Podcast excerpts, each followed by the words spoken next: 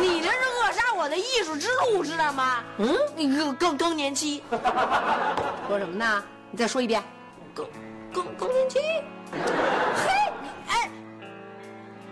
你个大丫头子，这么大了不学好，你昨天晚上你去哪儿了？你这几天晚上你都到哪儿去了？你你不回家你干嘛去了？你跟我有什么关系啊？你就是更年期，一天到晚疯疯癫癫的骂这个骂那个，你说谁呢你？你妈啤酒那是更年期，他专注更年二十载，夸张了啊！我跟你妈结婚还没二十年。哎，从我上小学开始他就开始更了吧？我现在都青春期了，他还在更，他啥时候更完？是不是？他直接从更年期跳到老年痴呆，也就你能忍大家好呀，欢迎来到首尾相撞，我是阿星，我是树锦，这是我们的第十二期节目，耶！这期也是挺波折的，我们本来已经打算并且计划好恢复两周一更的频率，结果还是被工作给耽误了。狗屁工作。嗯，言归正传，那我们的女性系列终于迎来了一个新的阶段，就是更年期。刚刚大家应该已经在节目的开头呢，听到了几个影视剧当中和更年期相关的一些表达。更年期很可能会直接与喜怒无常、一点就着这些负面的词汇等同起来。对于更年期的污名化，也已经是一个老生常谈的问题了。嗯，呃，但是从我们知道更年期被妖魔化。和怎样为更年期去魔化之间，还是有着一段空白的。嗯，所以我们本期的目标就是努努力为这段空白铺一条潦草的跑道吧。当然，我们这一期还是会有一个共读环节，我们会一起聊一下最近热度比较高的一本书，就是《必经记》。嗯，那这一段时间呢，我们也狠狠恶补了和更年期有关的一些知识点，参考资料呢也都会列在这期节目的 show notes 里面。大家可以自行查看和深入学习。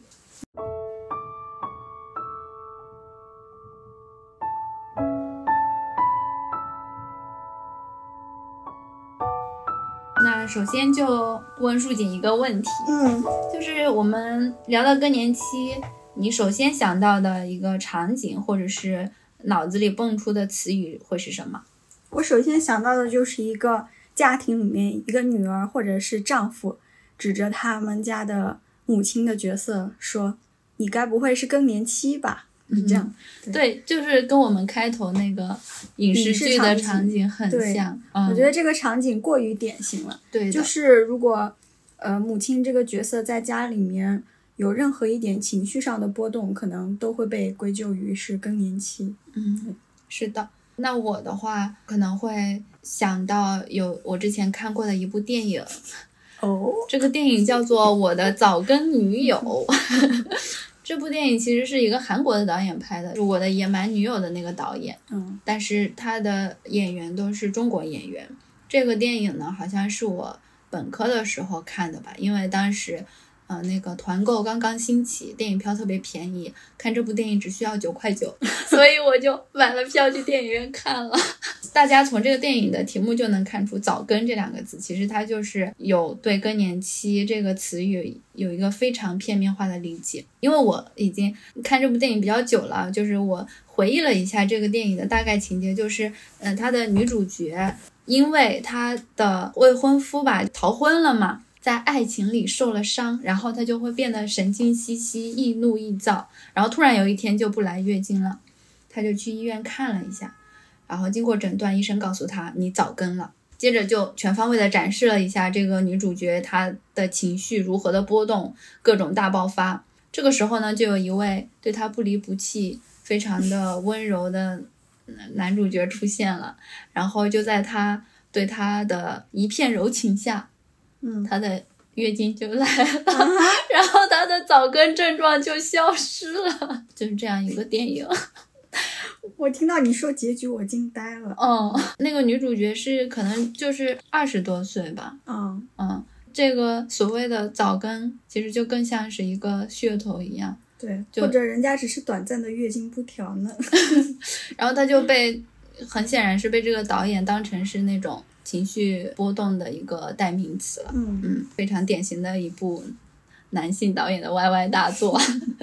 之所以会有这些印象呢，其实大大部分都是由影视剧带来的嘛。然后最近我我们这边也读到了一本今年年初刚刚出版的书，叫做《更好更年期》。我们之后大部分科普的知识点也是主要参考这本书的。它的作者是呃陈荣教授，他是北京协和医院妇科内分泌与生殖中心的副主任。在这本书里面就有写到，更年期女性暴躁、易怒、易激惹的形象之所以深入人心。是因为这种情绪最容易影响周围的人，也最容易被察觉，因此最受关注。而影视作品和文学作品也最容易以此来刻画更年期女性的形象。所以，我们就一提到更年期，才会有那种特别深刻的刻板印象吧。在二零一八年的一部英国的纪录片《更年期的真相》里面，也有一段街头采访，然后主持人就向路人发问：“你是怎么看待更年期的呢？”这个时候就出现了很多种情景。有人沉默，有人说暴躁易怒，有人说老年人，有人说老年痛苦疼痛妈妈，有人说每个女性都会经历这个阶段，有人说我对更年期一无所知，有人说这是一件让人尴尬、不太体面的事情，还有人感到惊慌。这个就是总结了大家没有在真正了解更年期这个词的时候。嗯，第一反应呈现出来的一些状态，嗯，那我们概括而言的话，就可能有这样三种：一个是更年期的羞耻心会避而不谈，还有就是我们刚刚说的对更年期的污名化，就觉得更年轻女性都是蛮不讲理的；又或者是除了把它作为一个 用来攻击，呃，情绪比较不稳定的母亲之外，就对这个词一无所知了。嗯，所以我们本期也想探究一下。到底更年期的真相是什么呢？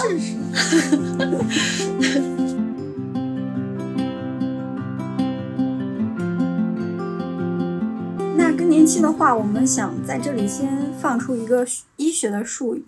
啊，你可以把它理解为是更年期的学名，它叫做围绝经期。围就是包围的围，嗯，呃，就是这个概念呢，它又不完全等同于更年期。至于围绝经期它是怎么划定的呢？就是我们从终点开始说吧，因为它的终点是最好理解的。它是在，呃，女性停经满十二个月的这个时点的时候，就可以确认为绝经了。呃，围绝经期的起点呢是四十岁的以上的女性在十次月经中，相邻两次月经的周期时长。相差大于等于七天的情况发生过两次及其两次以上的时候，我们就称为呃持续性月经周期的改变。这个时候就会认为女性已经进入了围绝经期。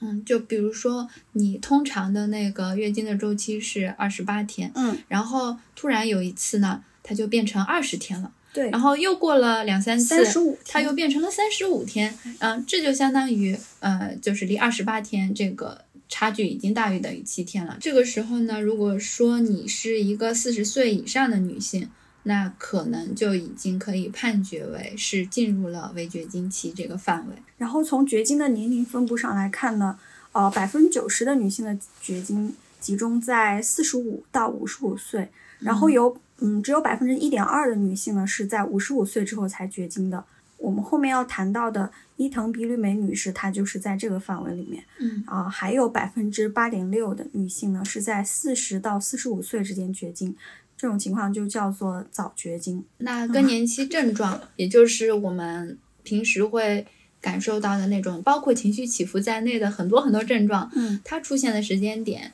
并不总是和围绝经期的。起点同步的，嗯，这些症状出现的时间，有的时候会早于月经的改变，有的时候会晚于月经的改变，甚至有的女性在绝经后的很多年之后才开始有了更年期症状，并且这个症状消退的时间也很不一致。呃，有些女性在绝经一年后，她的症状仍然不会消退。那我们再来看两个词吧，就是我们刚刚说的这个更年期症状，呃，导致的更年期综合症。和所谓的更年期，那其实更年期，呃，是女性从有生育功能的阶段往老年过渡的时期，它是指一段时间，啊，那这个更年期呢，是每一个女性都会经历的，所以也不能说它好，也不能说它不好。但是更年期综合症就是一种症状群了，它其实是需要治疗的。我们刚刚提到，就是之前有读过呃陈荣老师的《更好更年期》嘛，那这个里面有一段对于更年期的比喻，我挺喜欢的，分享给大家。他是说，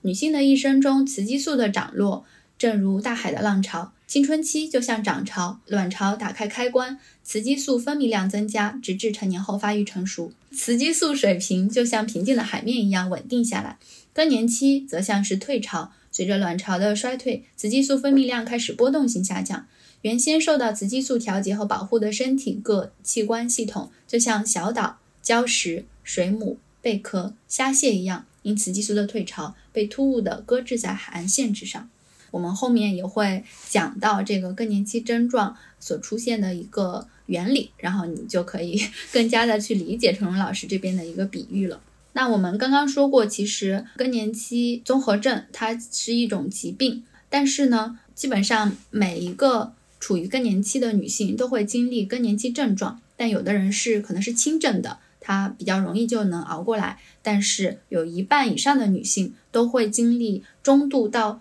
重度的更年期症状啊，这个时候可能就需要就医了。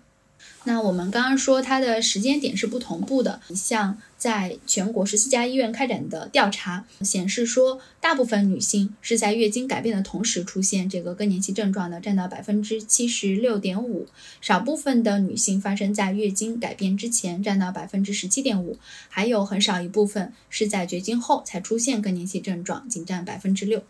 那更年期的症状主要有哪些呢？比起我们日常以为的那种所谓的情绪波动，它要复杂很多。表现比较突出的就有血管收缩症状，也就是潮红、潮热，还有情绪症状啊，包括抑郁和焦虑、睡眠障碍啊，以及涉及泌尿生殖系统、心血管系统、骨骼系统以及神经系统的各种症状。啊，除此之外呢，零零散散还可能会涉及到消化、免疫、视觉、听觉等几乎全身各器官的系统。这些症状在卵巢功能衰退的不同期间会呈现阶段性的特征。嗯，但是从更年期女性的感受上来说呢，按照发生概率排在前五位的更年期症状表现主要有这五个：呃，乏力、骨关节肌肉痛、易激惹、睡眠障碍以及潮热出汗。然后除此之外，比较常见的就还有头晕头痛、眼干耳鸣、莫名其妙的过敏、胸闷心悸、消化道不适、腹胀、皮肤出现乙型感等症状。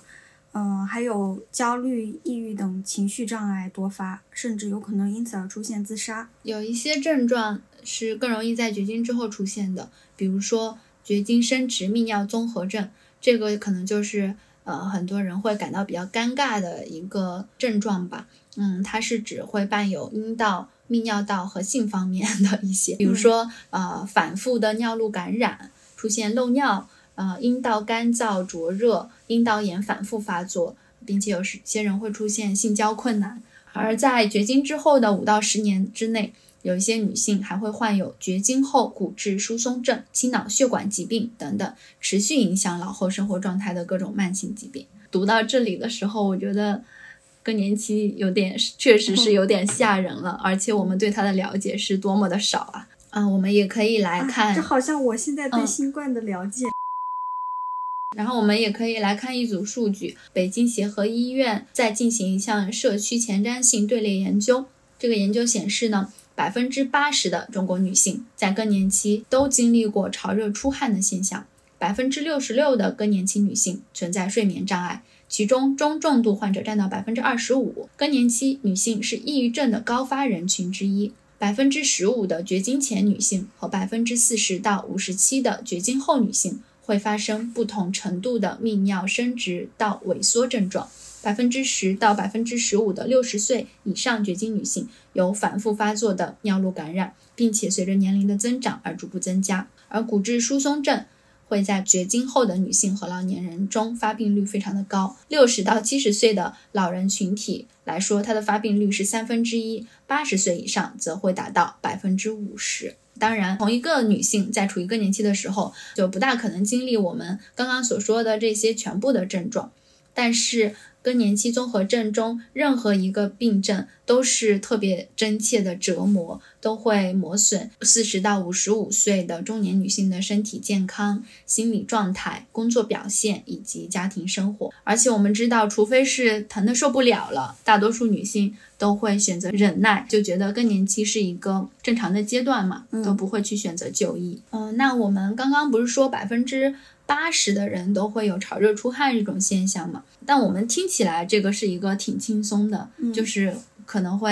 嗯感觉到热啊、出出汗啊什么的。但它实际的表现是什么呢？这里有一段对于某一个女性的嗯感受的描述，她是这么说的：突然轰的一下，燥热从前胸开始沿着颈部往上涌，突然间面红耳赤、大汗淋漓，然后又感觉全身极度寒冷。至此完成一个潮热出汗的循环，这个症状就可能一下子让女性同时经历极热和极寒，嗯，两种感受，呃，并且我们在纪录片里也有看到，有的女性一天要经历几十次这样一个过程，甚至说她，比如说在一个公开的演讲过程里面突然潮热出汗发作，这对她来说也是一个很尴尬的事情。而有的女性在晚上睡觉的时候，很可能因为潮热出汗。睡不着，就是把被褥全部都湿透了之类的，就还挺严重的，有点难以想象。嗯，就是前面我我们提到的陈荣老师，他把更年期后的人体器器官比作落潮后裸露在沙滩上的小岛、礁石、水母、贝壳、虾蟹，这个比喻其实是非常准确和形象的。是以女性的神经内分泌系统为例呢，它是从下丘脑到垂体到卵巢轴为核心的一个系统。然后卵巢衰退造成的雌激素水平下降，嗯，是引发我们上面所说的这些更年期的临床症状的主要原因。因为我们很多的器官和组织上都分布有雌激素的受体，说雌激素对女性的各类器官、组织系统都具有保护作用也不为过。猛地失去了雌激素的保护，我们的器官一定非常失落，就像一下子被遗落在沙滩上，很难立即的适应。嗯，然后我们这次也推荐了一个。TED 的演讲叫“你真的了解更年期吗？”在这一期演讲当中呢，主讲人也提到了雌激素是怎么样去呃影响大脑的各个区域，从而引发了更年期的各类症状的。其中一个是呃下丘脑区域是负责调节人体温度的，然后当雌激素不能较好的激活人脑中的下丘脑区域的时候呢，大脑就不能准确的调控体温，这就是导致了我们刚刚说到的潮热的症状。然后脑干是负责睡眠的，当雌激素无法作用于脑干的时候呢，就会导致入睡困难的问题。然后杏仁核是我们人类的情感中心，呃，当雌激素水平衰退的时候呢，就会导致情感波动，甚至造成焦虑、易怒或者是抑郁的症状。然后海马体是负责我们的记忆，然后雌激素水平的降低，自然就会产生记忆力下降的情况。这个时候呢，其实又让我们想起了。更年期雌激素水平下降与阿尔兹海默症之间的关联。嗯嗯，对，而且在这个演讲里面也明确的把更年期和阿尔兹海默症关联起来了。呃，因为雌激素是能够让大脑的神经元消耗葡萄糖以产生能量的。如果说身体的雌激素水平很高，大脑的产能效应就相应的很高。而反之，当雌激素的水平降低的时候，神经系统的运转会变慢，也会衰老的更快。相关研究表明呢，这个过程甚至能够导致淀粉样斑块的形成。嗯，如果听众朋友有听过我们女性系列的第一期节目，也也许你还记得我们在聊到阿尔兹海默症的时候，其中一个病变特征就是脑内的淀粉样斑块的增多。所以，这也在一定程度上能够解释我们之前在那期节目中说的，为什么女性患阿尔兹海默症的概率要高于男性。因为在中年阶段，特别是更年期，女性体内的雌激素会有一个非常显著的下降，是因为啊，女性的卵巢在这个期间就是彻底的衰退了，而男性的睾酮素。嗯，在他们的一生中都是处于一个缓慢下降、较为平稳的状态，所以就不会特别的刺激到他们的神经系统。对，就一个就是有点像坐坐过山车，一个 就是缓慢的下降的山路上。对，一个比较平缓的曲线。在这个演讲里面也有提到，嗯，在更年期的女性，她的脑部的热量其实会比男性低很多，但是好在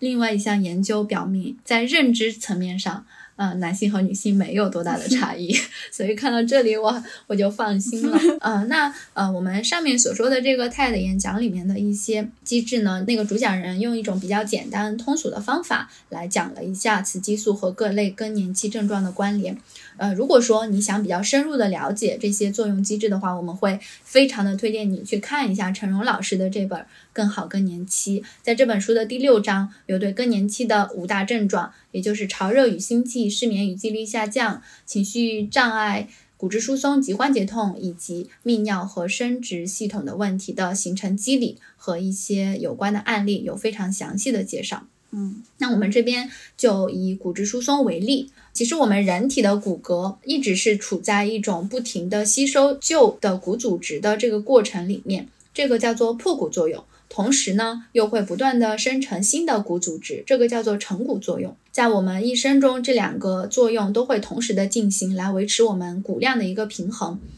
在成骨细胞和破骨细胞上都是有雌激素受体的。当雌激素缺乏的时候，雌激素对破骨细胞的抑制力就会减弱，这个时候破骨细胞的活性大为增加。虽然这个时候呢，成骨细胞的活性也不低，但是因为破骨细胞活性更高，就会导致骨丢失加快。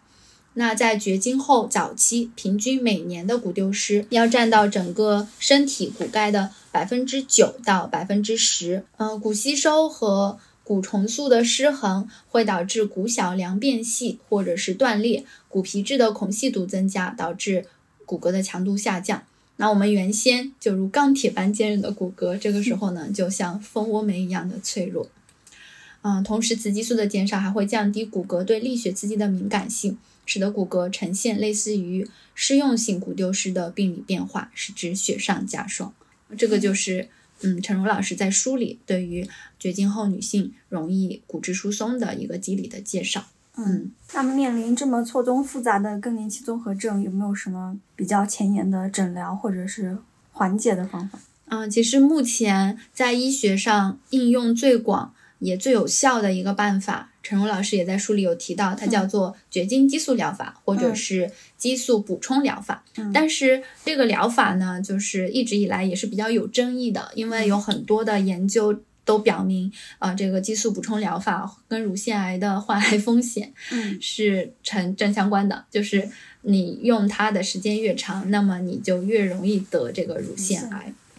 嗯，所以说陈红老师也在书里提醒我们，如果你要。采用这种疗法的话，必须要遵医嘱，并且要选时选择合适的治疗的开始的时间，一般是至少在绝经期后的十年以内，并且要注意一些禁忌症和副作用。嗯，同时呢，他也是呼吁我们还是要养成良好的生活方式啊，最重要的是要做好预防。在我们之前也提到的那个纪录片《更年期的真相》里面，也有对更年期的各种疗法的更加个体化的表达。啊，那这个纪录片的导演凯特，她本人就是一位接受雌激素补充疗法五年的更年期女性，所以就是她首先为我们介绍的就是这种，呃，激素替代疗法。这种疗法呢，它有包括皮下注射、口服的雌激素片、雌激素贴片或者是凝胶，嗯，多种形式。这个纪录片是一八年的，就是他在纪录片里说到，这个是呃目前唯一一种。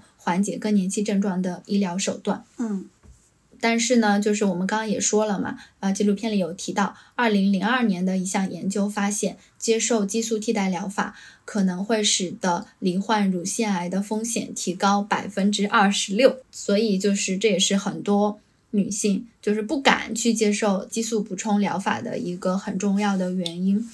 但是陈荣老师也在《更好更年期》这本书里面讲到激素补充疗法和乳腺癌之间的关系。呃，目前来说，研究的文献是非常多的，并且他们的结果的差异性也比较大。嗯，根据二零一三年国际绝经协会呃牵头发表的关于绝经激素治疗的全球共识声明中有指出，雌激素治疗相关的乳腺癌风险的问题复杂。并且尚未明了，所以就是到现在为止也不能给他下一个定论，就是说你接受这个治疗，你就肯定，嗯，或者是在更大更大的概率上会得乳腺癌。嗯，而且他也在书里面指出，呃，其实呃乳腺癌的患病风险主要是跟绝经激素治疗中的孕激素有关。嗯、如果你是使用那个雌激素的单激素治疗的话，其实呃是不会增加这个乳腺癌风险的，并且也跟它应用的一个持续性的时间有关。并且陈荣老师也提到，其实跟呃你的不良生活习惯相比，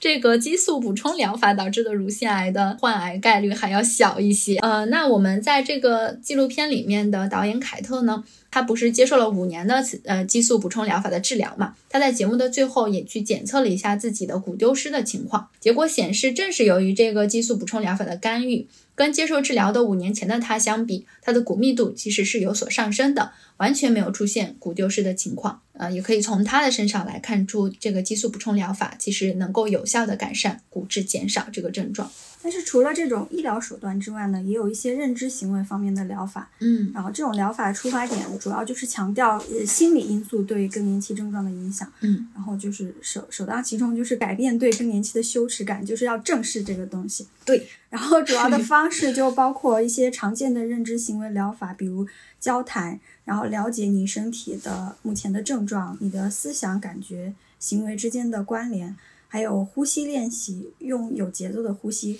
缓解更年期的焦虑。嗯，有毛病。很有用，很有用。我感觉自己今天的疲劳都消散了，希望正在听这期节目的你，疲劳也能消散。影片当中出现的这些受试者呢，他们在经历了八周的认知行为疗法治疗后，比如说他们会去了解自己身体出现潮热的原因，然后去用呼吸法缓解潮热的症状，同时保持一个积极的生活态度，做一些让自己放松的事情。嗯呃，你甚至可以用书写、写日记或者是什么，呃，不管什么形式来记录下你自己的症状。嗯然后结果显示呢，潮热次数减少了百分之六十四，然后盗汗症状减少了百分之九十五，然后同时情绪和睡眠都有了比较大的改善，然后健康状况也有所提高。嗯，心理因素很重要啊。嗯，那然后第三个呢，呃，其实可以跟第四个结合起来说，也就是陈儒老师很提倡的保持良好的生活习惯，一个就是吃嘛，一个就是动嘛。嗯，那吃的话，就是需要我们改善饮食结构，呃，多食用一些大豆等豆类、三文鱼、鲭鱼等油性的鱼类，嗯等这些植物性的雌激素含量比较高的呃食物，呃，那它能够使得潮热、盗汗的更年期的症状有效的下降。对，补充植物性的雌激素，其实也相当于就是呃雌激素虽然是植物性的嘛，也是对我们的身体有调节作用。嗯，然后然后就是运动了，在运动这方面呢，在这一部片子里面。它是有一组对照实验的，呃，就是它会把更年期的受试者分为跑步、骑车、不运动三组，在一段时间之后呢，对三组受试者的骨密度进行测试，然后就发现运动能够提高骨质的密度，并且在这三个三组的受试者当中，跑步组的效果是最好的。那他对这个现象的解释呢，是是说，呃，因为跑步冲击骨骼，促进骨骼细胞重建，更良好的骨骼结构。在这个片子里面也提到，跳舞，尤其是尊巴舞，也是一种非常好的运动方式，因为它也能够为骨骼带来冲击性负荷。那我们后面呢聊到的必经记对，当中，给我们印象非常深的就是伊藤比吕美老师真的是非常的喜欢跳尊巴。然后最后一个就是呃逆转更年期疗法。这个疗法其实它主要是用于那些患癌的女性，嗯，比如说因为那个癌症接受化疗的患者嘛，然后他们会在接受化疗前取下卵巢，呃，冷冻储存，储存期最长是可以达到十年的。然后等治疗结束之后呢，就会重新植入健康的卵巢组织。激素功能恢复率达到百分之九十五，但是这种目前就是还没有推广到那个中老年女性，就是用于治疗更年期综合征的相关的这个。对，在这个片子里面呢，主要是为一些年轻的患癌女性来准备的。嗯，我们在国内的临床应用里面，应该暂时也没有这种疗法。在我观看完这个影片之后呢，觉得让我非常欣慰的地方，就是发现这个片子里很多的，包括科学家、研究者、医生，大多数都是女性，而且我们能够看到她们正在为缓解女性在更年期遭遇的各种病症而不懈的努力。我觉得这一点特别的让人动容。嗯，这一部分其实是对于一个更年期的常识的分享，虽然这个常识可能大部分人也都不会去，就是特别的去了解。对，嗯，就是因为我们希望，例如说，你如果是正处于更年期，就可以重新的认识他，与他友好的相处，尽量的让自己舒服一点。如果嗯觉得难受了，就不要忍着去看医生啊、那如果症状的出现会引起别人的异样的目光，你就告诉他，我正在更年期呢，这一切都是很正常的。我们所经历的这一切都不必，也根本不应该让我们感到羞愧或抱歉。嗯，或者说，嗯，你现在如果还没有到更年期的年纪，没关系，大概还有二十年你也到了，对吧？那么我们就能 不要害怕，我们就可以通过提早的改善自己的生活方式，像我们前面说到的饮食、运动、情绪等各个方面，然后让它在到来的时候不至于那么难受。嗯，又或者说，你有一位正在处于更年期，或者是已经度过了更年期的家人，呃，就是妈妈，那你可以更加的了解他目前或者是以前所经历的症状是怎么一回事。嗯，所以就好好的关心他吧。嗯。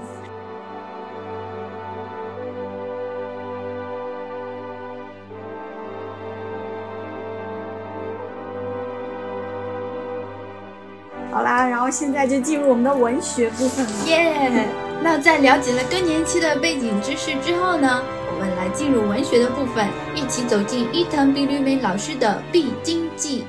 嗯，我们刚刚所说的这些知识，其实对于理解和阅读这本书是很有帮助的。嗯就我们就能够更深切的感受到作者所书写的经历，嗯，他所表达的情感。嗯，先让树井来为我们大家介绍一下，呃、就是这个作者和这本书吧。好的，然后作者伊藤比吕美女士呢，她是一九五五年出生于东京，是一位作家和诗人。然后他人生的经历也是相对比较传奇的。二十岁的时候患了厌食症，三十五岁的时候患了抑郁症，然后离过婚，四十多岁的时候又去到美国生活，然后在五十五岁的时候和一位美国画家同居了。然后他一共有三个女儿，都在美国。嗯，大女儿是未婚先孕，所以她就潇洒的当上了外婆。然后在伊藤比吕美的父亲去世之前呢，他曾经每个月长途的往返于美国加州和他的老家，就是日本的熊本。呃，在父亲去世之后呢，他就有了一个每天跳尊巴的这么一个习惯。然后也是在这段时间，他瘦了四公斤，重新穿回了牛仔裤。嗯，上面的这些零零散散的经历呢，在这本书当中都可以读到。我们就用呃伊藤比吕美老师在后记中的叙述来介绍这本书吧。他说：“我想写出我们这些俗称欧巴桑的女人的正义心、行动力、对人生的醒悟和勇气，写出欧巴桑的自经，我们欧巴桑的人生战绩。本书写的并不都是必经之事，但无论枝蔓写到哪里，其根本都是必经前后女人的身体，是正在老去的我与各种人和事之间的关系。”嗯，那这本书呢，其实是书写了伊藤比吕美必经前后的生活状态，并没有什么特别吸引人的故事情节。我想也是，呃，这本书出版之后，有一些人在说，嗯呃哎呀，这是过誉了，哪有那么好啊？为什么豆瓣儿这本书有八分啊？就是他们看不下去的一个原因吧。嗯嗯呃，但是他讲的就如他所说，就是欧巴桑的 经历和体会。然后我们呢，也从这个书里面挑出了四个关键词，然后下面就请大家跟我们一起感受一下这本书的语言风格吧。嗯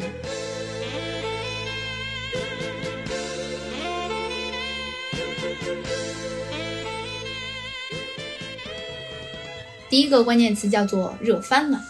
初冬啊，只有我快热死了。这热究竟是全球规模的呢，还是只发生在我身上？答案八成是后者。我想明白了，那几个警告我日本可冷了，要穿多一点的朋友，他们比我先闭了经，已经胜利逃离了更年期。终于轮到我了，闭经。接着说妇科医生的恐怖言论：女人过了更年期后，身体各部位将变得干燥，皮肤、黏膜、身体表面、身体内部、脸颊、四肢、阴道都会缺乏水分。至于性事，开始还能用润滑剂舒缓一下，最终连润滑剂也将无济于事。这几年我深受潮热的困扰，一直热得受不了，无论采取什么措施，潮热都不见消散，而且不知何时发作。只要发作起来，就会全身大汗淋漓，汗是酸汗，就像运动员更衣室里的那种汗臭味。然而，一片西瓜就能让身体变得清凉。对我来说，就仿佛大雾忽然消散，视野一下子变开阔了。也就是说，我同时受着两种症状的侵扰：一种是更年期冷寒症状，一种是更年期潮热盗汗。今年没有想去吃，不再拿西瓜当救命稻草，也许是荷尔蒙补充治疗见效了，也许是我的必经期结束了。总而言之。我身上的潮热消失了。第二个关键词就是荷尔蒙补充治疗，这个说的应该就是，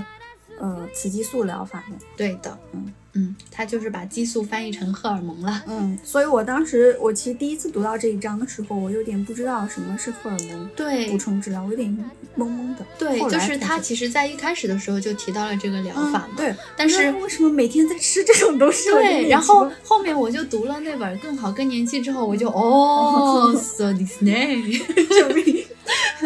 都怪荷尔蒙剂，不对不对，多亏有荷尔蒙剂，服用荷尔蒙剂至今半年了。托荷尔蒙的福，我身体分泌物的气味越来越重，从上到下，从里到外，最近都重得让我皱眉头。我本月的月经压了吧唧的。我今年五十五岁，现在的月经不是真月经，而是我补充过荷尔蒙剂后的假月经。惊喜啊，淅淅沥沥，无精打采，透着寂寞。话说回来。月经和经血根本不是什么害羞的事儿，要不然换说成关爱或呵护。但此时各位读者正在看的可是《妇女公论》杂志，我不觉得会有男的主动买来看，所以也没什么可忌讳的了，就直接说吧。经血，经血，经血。荷尔蒙补充法的第一步，芙蓉子老师先给我开了几个月的低剂量避孕药，连着服用三周，第四周上会来月经。虽然这是所谓的假月经来的时候，我还是很喜悦。我根本没觉得月经难受或麻烦，来的时候简直像和老朋友重逢。更何况月经的势头啊，就和三十几岁一样，花花猛，赤红的血好似夜空中绽放的辉煌烟花，运动会上随风飘扬的旗帜，完全是种喜庆。服用暖泡荷尔蒙时，并没有什么变化。换成黄体酮后，马上分泌物增多，湿哒哒的。几天后，仿佛听到了远方传来的战鼓，闻到了黄昏前隐约的语气，要来了，要来了！躁动之后啊，那种 熟悉的感觉，血滴了下来。说再见的一天终于要来了，这让我很伤感。嗯，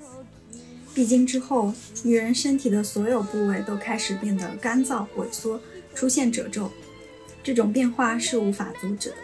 无论是身体表面还是内部，皮肤还是阴道黏膜都一样。荷尔蒙补充疗法只能拖延时间，干燥和萎缩终将不可避免的出现，阴道内部会变干皱，总有一天阴道口会合上。吓不吓人？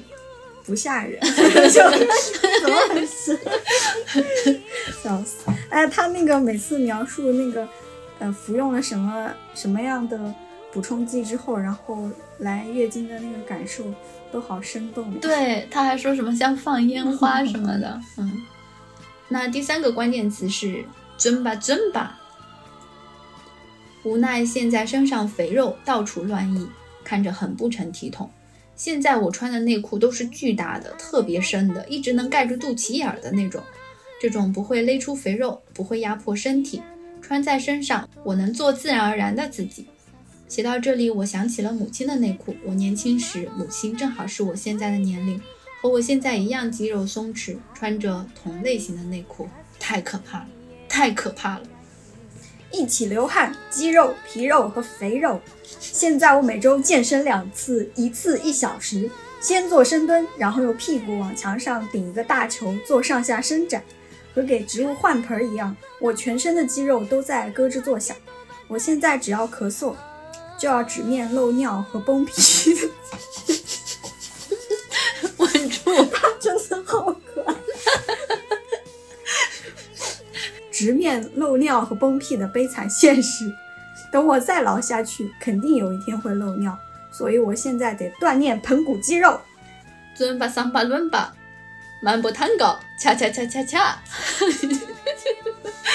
这个健美操教室里跳尊巴的学生相当一部分是高龄老年人，一眼望去，大多是六七十岁的，甚至有八九十岁的人。大家都穿着专用练功服，不管能做出什么动作，但都坚持活动一个小时，出很多汗，非常了不起。我知道的日本老人，无论是我母亲还是姨妈，以及其他人，一过了七十岁就歇了生息，活动不起来了。日本人和美国人对年迈的定义非常不同。只要我一直住在加州，就会以这边的方式年迈下去吧。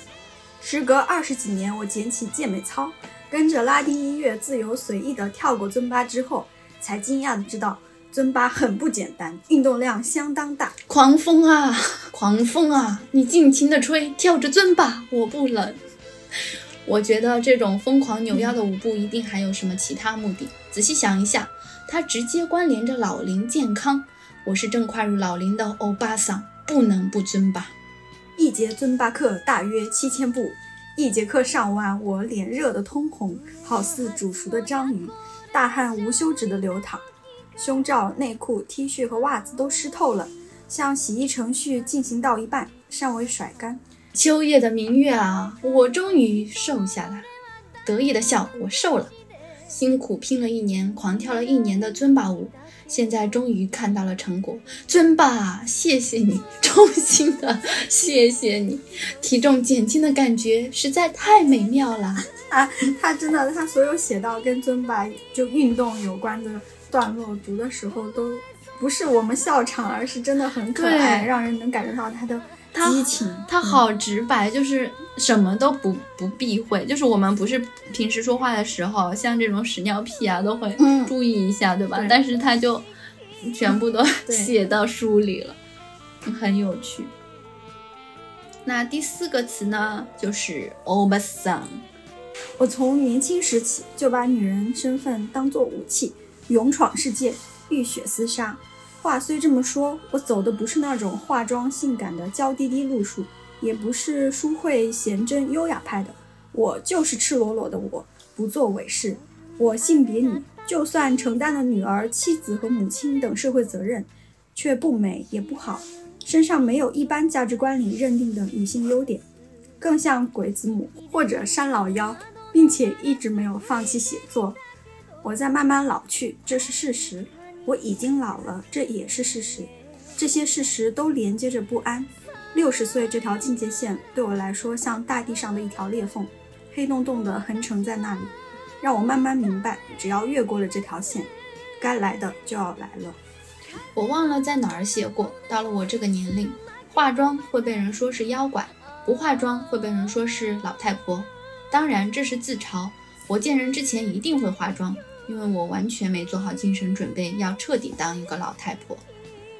别叫我祖母，阿婆也不行，鬼婆欧尼爸爸也好，山老妖亚曼巴也好，都是我小时候希望长大能变成的角色。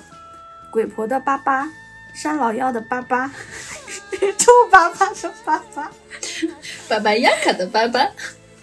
这么想一下，我竟然有了点期待呢。被人这么称呼也不是不可以。好了。就写到这里吧，我们还会在其他地方相见的。如果你遇到我，请招呼我一声“比吕美”，我也是一个女汉，一个欧巴桑。臭巴巴是什么？我也不知道，我觉得应该是翻译，就是可能是日语里面的什么，嗯，翻译过来。日语里面的这对于老太婆的称呼好多，好多，好像后缀都是“八”，就是你，嗯，老的女性。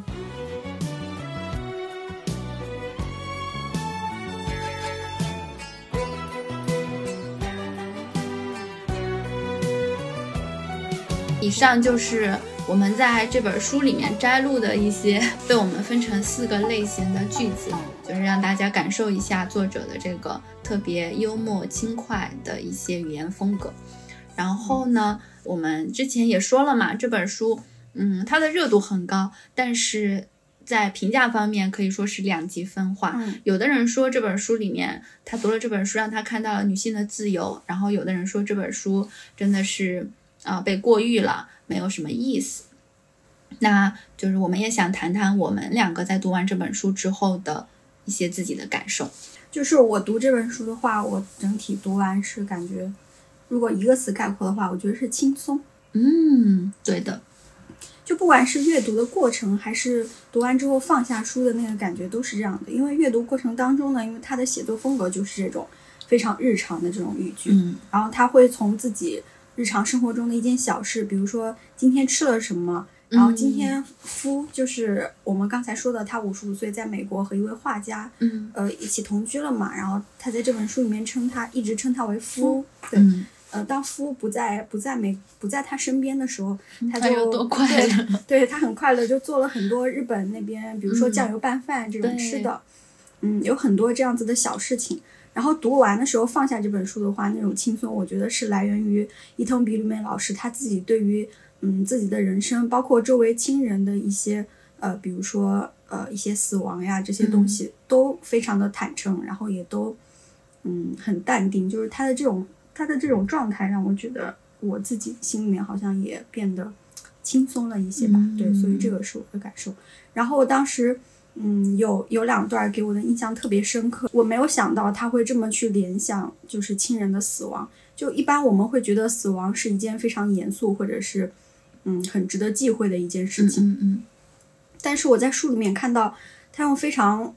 好像是很轻松、很随意的一种语句，就联想到了，比如说他看到一只老鼠被扔到了那个垃圾桶旁边，嗯。他奄奄一息的样子，他很自然的想到了自己呃母亲母亲嗯垂死的的时候的样子。然后当他看到自己养的一只，他们家养了一只老狗嗯叫蓉蓉。当他看到这这只老犬在老年的状态的时候呢，他很自然的想到了自己年迈的父亲。嗯，就是他很多这种看到动物，然后又想到自己身边最亲的人的这种描述，就给我反正冲击挺大的。嗯就我没有想到他会这么直白坦诚的把这些东西写出来吧。嗯，然后我这边的话，呃，就分享一些书里面让我觉得很特别的地方吧。我觉得就是虽然说这本书看起来就像书景说的，呃，是一种用一种很轻松、诙谐、幽默的语气写成的，读起来确实让人非常的放松。但是在这本书里面，呃，也蕴含着很多女性之间的连结。这种连结包括代际间的，也包括友人间的，甚至还有对于远方的女性的一种共生感。嗯，比如说在缓慢地走下坡道，路上荒蓬丛生这一篇，作者写：我看到自己头颈的皱纹里落满了苍老，就像积着泥垢，镜中不会映出松弛皱纹和满头白发。然而美容室的镜子照出了我的一切，每一处细节上都叠印着我死去的母亲，我年迈的姨妈，我四十年前死去的祖母。家里的镜子上也会不时浮现这些脸，在我描眉画眼线的时候，它们短暂的出现，又默默的消散；而美容室的镜子上，它们一直都在，浮雕一样永存在我脸上，让我不禁惊叹。作者在这整本书里都有表达自己对于容颜老去、身材走样的恐惧，就是其实他一直还挺强调自己就是变胖了，什么有很多赘肉啊之类的。但是就是都是用那种比较幽默的写法来带过的。我们会从里面读到一些潇洒和坦然，但同时也会感受到作者对于这种青春逝去的不舍和无奈。我刚刚读的那段话，其实就是在表达：你看，不化妆，我就是一个老女人了，跟我老去的祖母、妈妈、姨妈一模一样。嗯，就是我好像失去了作为我的特质性。原来大家老了都是一个样啊，就是你会从里面读出一点荒凉感，但是同时又有那种血脉之间的连结感。在最后一篇岁暮响起一声问候礼物送到了里面，比吕美谈到了她的女朋友们。这一篇里其实有特别深刻的身为女性的共情。她说：“我们是满身疮痍的女人，无论旧相识还是新女友。”都遇着血，伤痕累累。有孩子的为孩子而伤，父母健在的为父母。有男人的，男人是元凶，没男人的亦自有伤痛。我们精疲力竭，我们身心破碎。然而，当新的太阳升起，又镇定地站起身来，该干什么就干什么，甚至平时根本感觉不到自己已经满身伤痕。我想把心声传达给女友们，这是我坚持写作的动力。我亲爱的女友们，熊本的、东京的、加利福尼亚的、柏林的、苏黎世的，分散在世界各个角落里的无处不在的女友们，尚未谋面的每一位读者，都是我的女友。但愿我的心声也传送到了你们心里。那在这本书里面呢，我们其实也是见证了作者的母亲和父亲都相继的离世了。呃，他的大女儿生下了小孩，成立了新的家庭；二女儿选择自己独立的生活；三女儿也即将上大学，连家里的那个老狗也去世了。嗯，他在二零一二年写的那篇后记中写道：“呃，我感慨的想，一个家庭就这样逐渐的缩小了。大约二十年前，我经历过一次家庭的崩塌，那时心里完全没有这种缩小的感慨。那时的崩塌。”像是细胞分裂，我们各奔前程，各自繁衍。现在情况不同了，现在的家庭在缩减，肉体在萎缩变小，剩下的只有单方面的衰老之路。不对，我身边还剩着一个夫，如果是亲密热络的夫也倒罢了。可惜我们之间的关系并没有这么美妙。即便如此，我们依旧一起生活，直到缩小再一次发生，剩下谁孤独一人？这边的这个就是不断缩减、缩小的。这样一种生活状态，嗯，对于老后的那种孤独感的形容，给我们很强烈的那个嗯切身感吧。然后在中译本的这这一个必经记里面呢，其实除了二零一二年的这篇序之外，还有一个在五年之后的再版的后记。在这一篇后记里面，我们能够看到伊藤比吕美在书里写的这个夫也已经去世了。他说：“我六十岁出头时，眼前的世界忽然失去了颜色。这和我五十岁搏击的十年那么不一样。世界枯萎了，人在亡去。我仿佛感知到自己的人生单向之路终将走向枯萎和离去。我以为就这样了，但出乎意料，人生和我想的不太一样。夫死以后，等我渐渐习惯他已从我身边消失这个事实后，不知为什么，我头脑中的阴云一下子散去了。”视野变得开阔，看到了迄今为止未能看到的东西。活了六十年，我第一次感到这么轻松，仿佛进入了一个无重力的空间，四下空旷无碍，宁静而无色，好似一场小型涅槃，愉悦而舒适。回想从前，我的头脑和身体里充斥着凌乱复杂的色彩，我心烦气躁，迷糊莽撞。莫非这都是荷尔蒙在作祟？现在必经了，这些都消失了，又让我很怀恋。嗯，他还说道：“各位欧巴桑女汉，听我说，我们还要继续走下去。人生啊，长着呢。其实这一段描写就是会跟宁宁在上期节目里提到的那个伦敦生活里的那一段对话一样。跟 Fleabag 对话的那个女性，她其实已经是经过了更年期，已经闭经了。她就对 Fleabag 说：‘我闭经之后，我才真正体会到了自由嘛。’就是伊藤比吕美其实也是在在说这个，就是她本来以为她的人生色彩。”都已经逝去了，没想到她在月经出走之后，真正的感到了那种轻松，呃，无重力的自由吧。所以我觉得，就是伊藤比吕美这样的书写也好，伦敦生活里的对话也好，都比较好的体现了女性之间的连结，也包括她在末尾的呼吁，就是说，啊，好像是在对我们说，来吧，你看这就是我走过的路，你就尽管循着我的脚印来吧，老一点都不可怕，老是有真正的通透和自由的。我刚刚说到的一些差评，其实是我平时刷小红书的时候就会看到，有一些读了《必经记》的那些女孩子，呃，都会说这本书名过其实，呃，读来比较浪费时间。就是我不知道他们有没有真的读完这本书，就是不是就读了前面一两篇，觉得没有什么吸引他的情节就放弃了。我觉得他们可能没有看到比吕美在后记里面这些遇着血又发着光的文字。其实你可以看到，在她的表达里透露出的这种女性之间的深刻的共鸣，以及对彼此之间的呼唤，是特别珍贵的。就是读完这两篇后记，嗯，我甚至会有一种想哭的感觉。就是你曾经被她前面的那些文字逗笑过很多次，包括我们两个刚刚念的时候，真的会情不自禁的笑出声来。你也可能为她的人生态度叫好。呃，在这些很漫长又很平实的语言表达里，偶然会出现一个特别精妙的比喻，你可能也会大呼“好家伙”。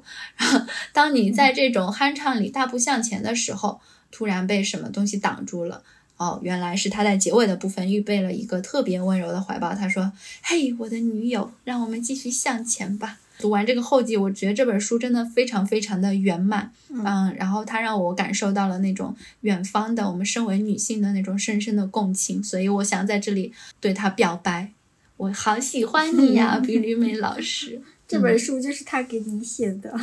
他写给我们每一位女性的远方的女友。对对。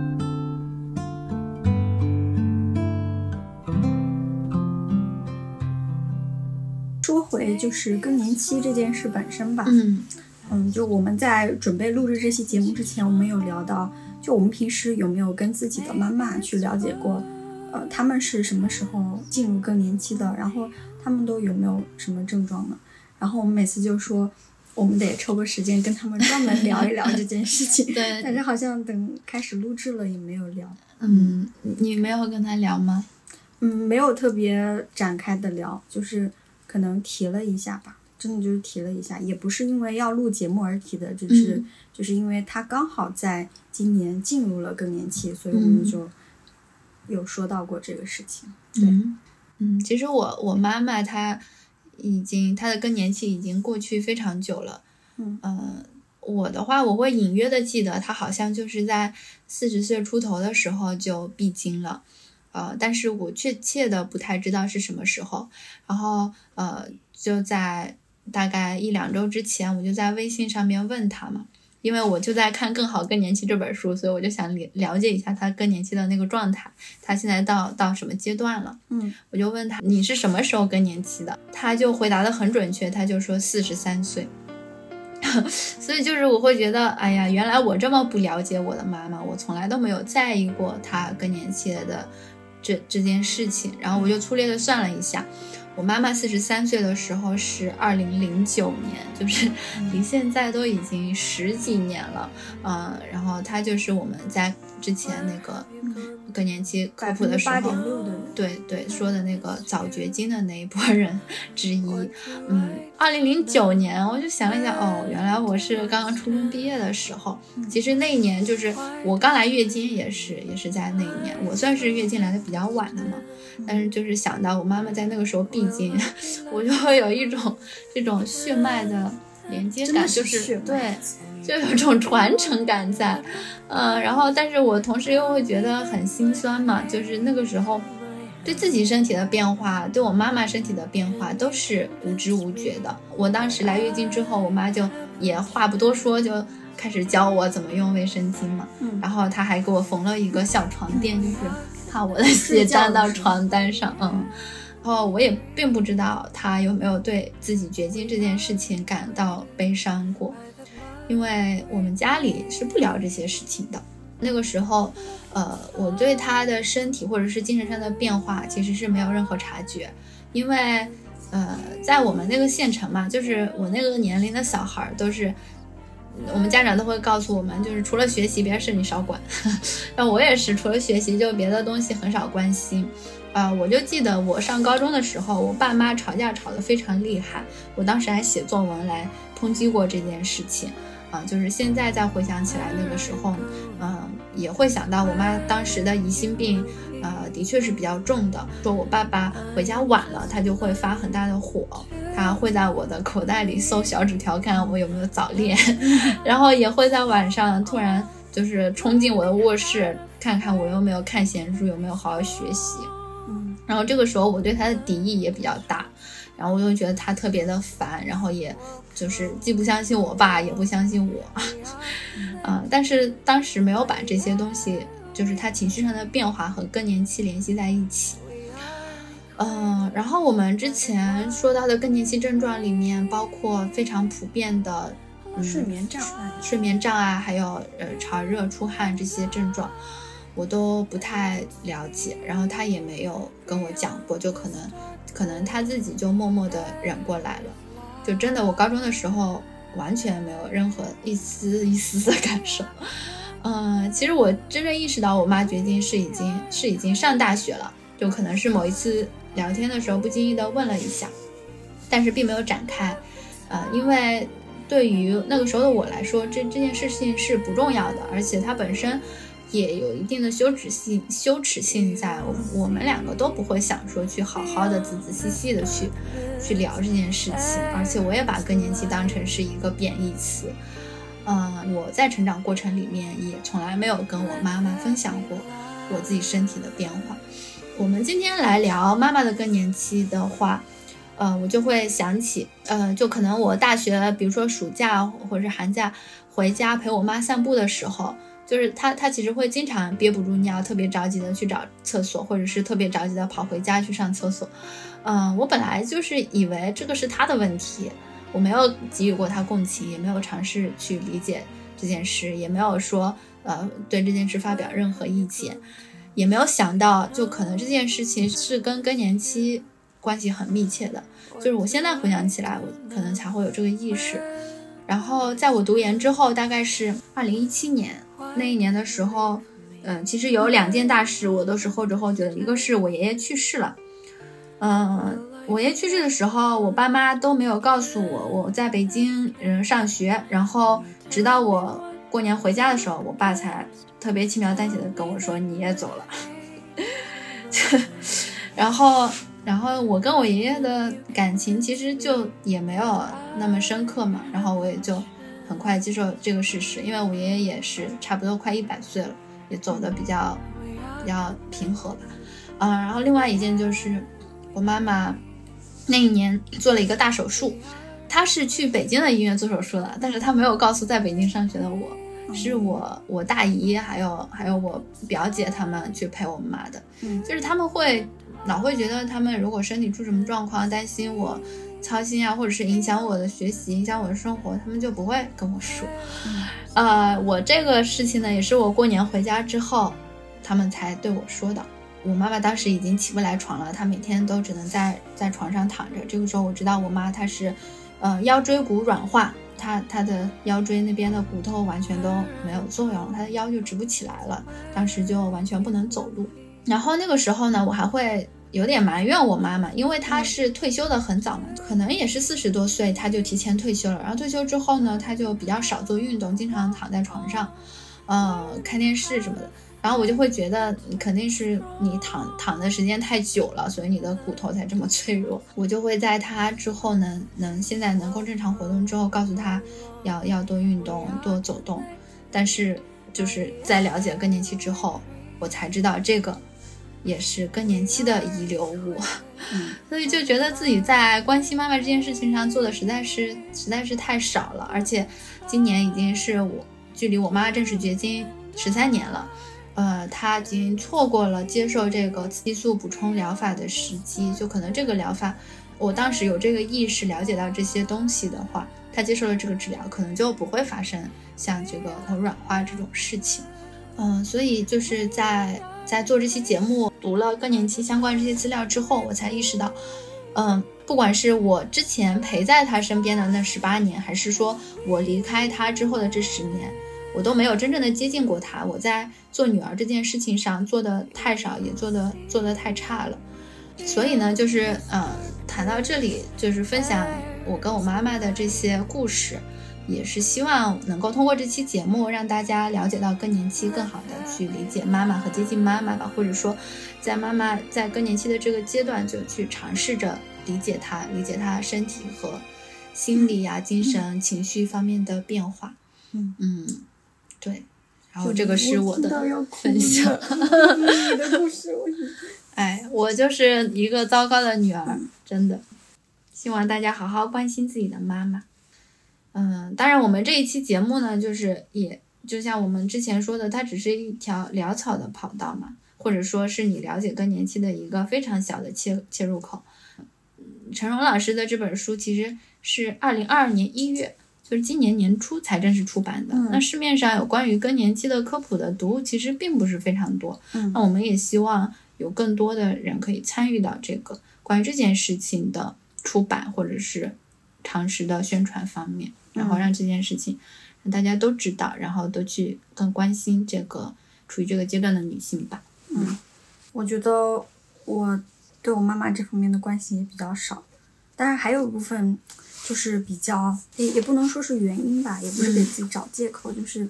她表现出来或者说她跟我传达的自己在这一方面的症状是很少或者是没有的。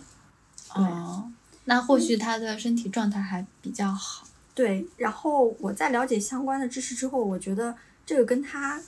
自身的心理状态有很大的关系。嗯嗯因为我感受特别明显，就是，嗯，其实我现在已经工作了嘛，但是在我上学的时候，我能感觉到有一段有那么几年，他在工作呀、家庭生活各方面的压力都是比较大的。那个时候，他反而情绪会更容易被激怒这样子。但是到了他现在的这个年龄，他现在的这个状态，反而就是非常平和。虽然我有时候回回家还是会惹他生气，但是他已经就是能非常 淡定的跟我相处了。对嗯就即使他说不定他的更更年期症状已经结束了。不是说他跟更年期其实并不是同步的吗？说不定他在哦之前已经有过症状。你说的有道理，嗯，但我觉得这中间未必隔的时间差太大。哦，嗯，因为他其实在我上一次回去的时候还没有完全绝经，嗯嗯但是我我觉得他的情绪状态压力比较大的时候，应该已经是那应该是十年之前的事情了。哦对，所以我觉得应该是跟他个人的心理状态就是有很大的关系。嗯嗯，但是他，嗯、就是最近一个月给我打电话的时候有提到过，说他最近晚上老是睡不着觉，哦，就是在那躺着，但是睡不着。然后我当时有想到过是不是因为更年期，但是也没有去进一步的深究，就是说你有没有去看医生呀，去了解一下是不是更年期的症状呀，看看有没有什么就是能够改善的地方。啊，我当时反正嗯做了一件事情，就是他跟我说他睡不着之后，嗯，我就是可能连续几天每天晚上给他打个电话，就是也没有打很长的时间，但是就跟他聊聊天，然后问一下他昨天晚上有没有睡好什么之类的。嗯。然后后来我就有就是很直白的告诉他，就是说，嗯，因为听说你最近睡不好觉，所以想每天跟你聊聊天，然后希望你嗯不要太操心我，然后不知道我跟你聊天之后你有没有睡得好一点，然后他就觉得呃挺舒心的，然后可能就是哦。心理上的作用就会导致嗯睡眠可能入睡没有那么焦虑了吧，嗯，但是就是希望他如果是、呃确实有相关的症状影响到正常的生活的话，还是能够去嗯那个。但因为他本身在医院上班嘛，所以我觉得嗯有时候我对于他这方面，我觉得他自己应该心里对有谱，所以我反而不会呃过多的去问。说不定他自己也了解，对对他对自己身体的了解，说不定会比我们更多。是的，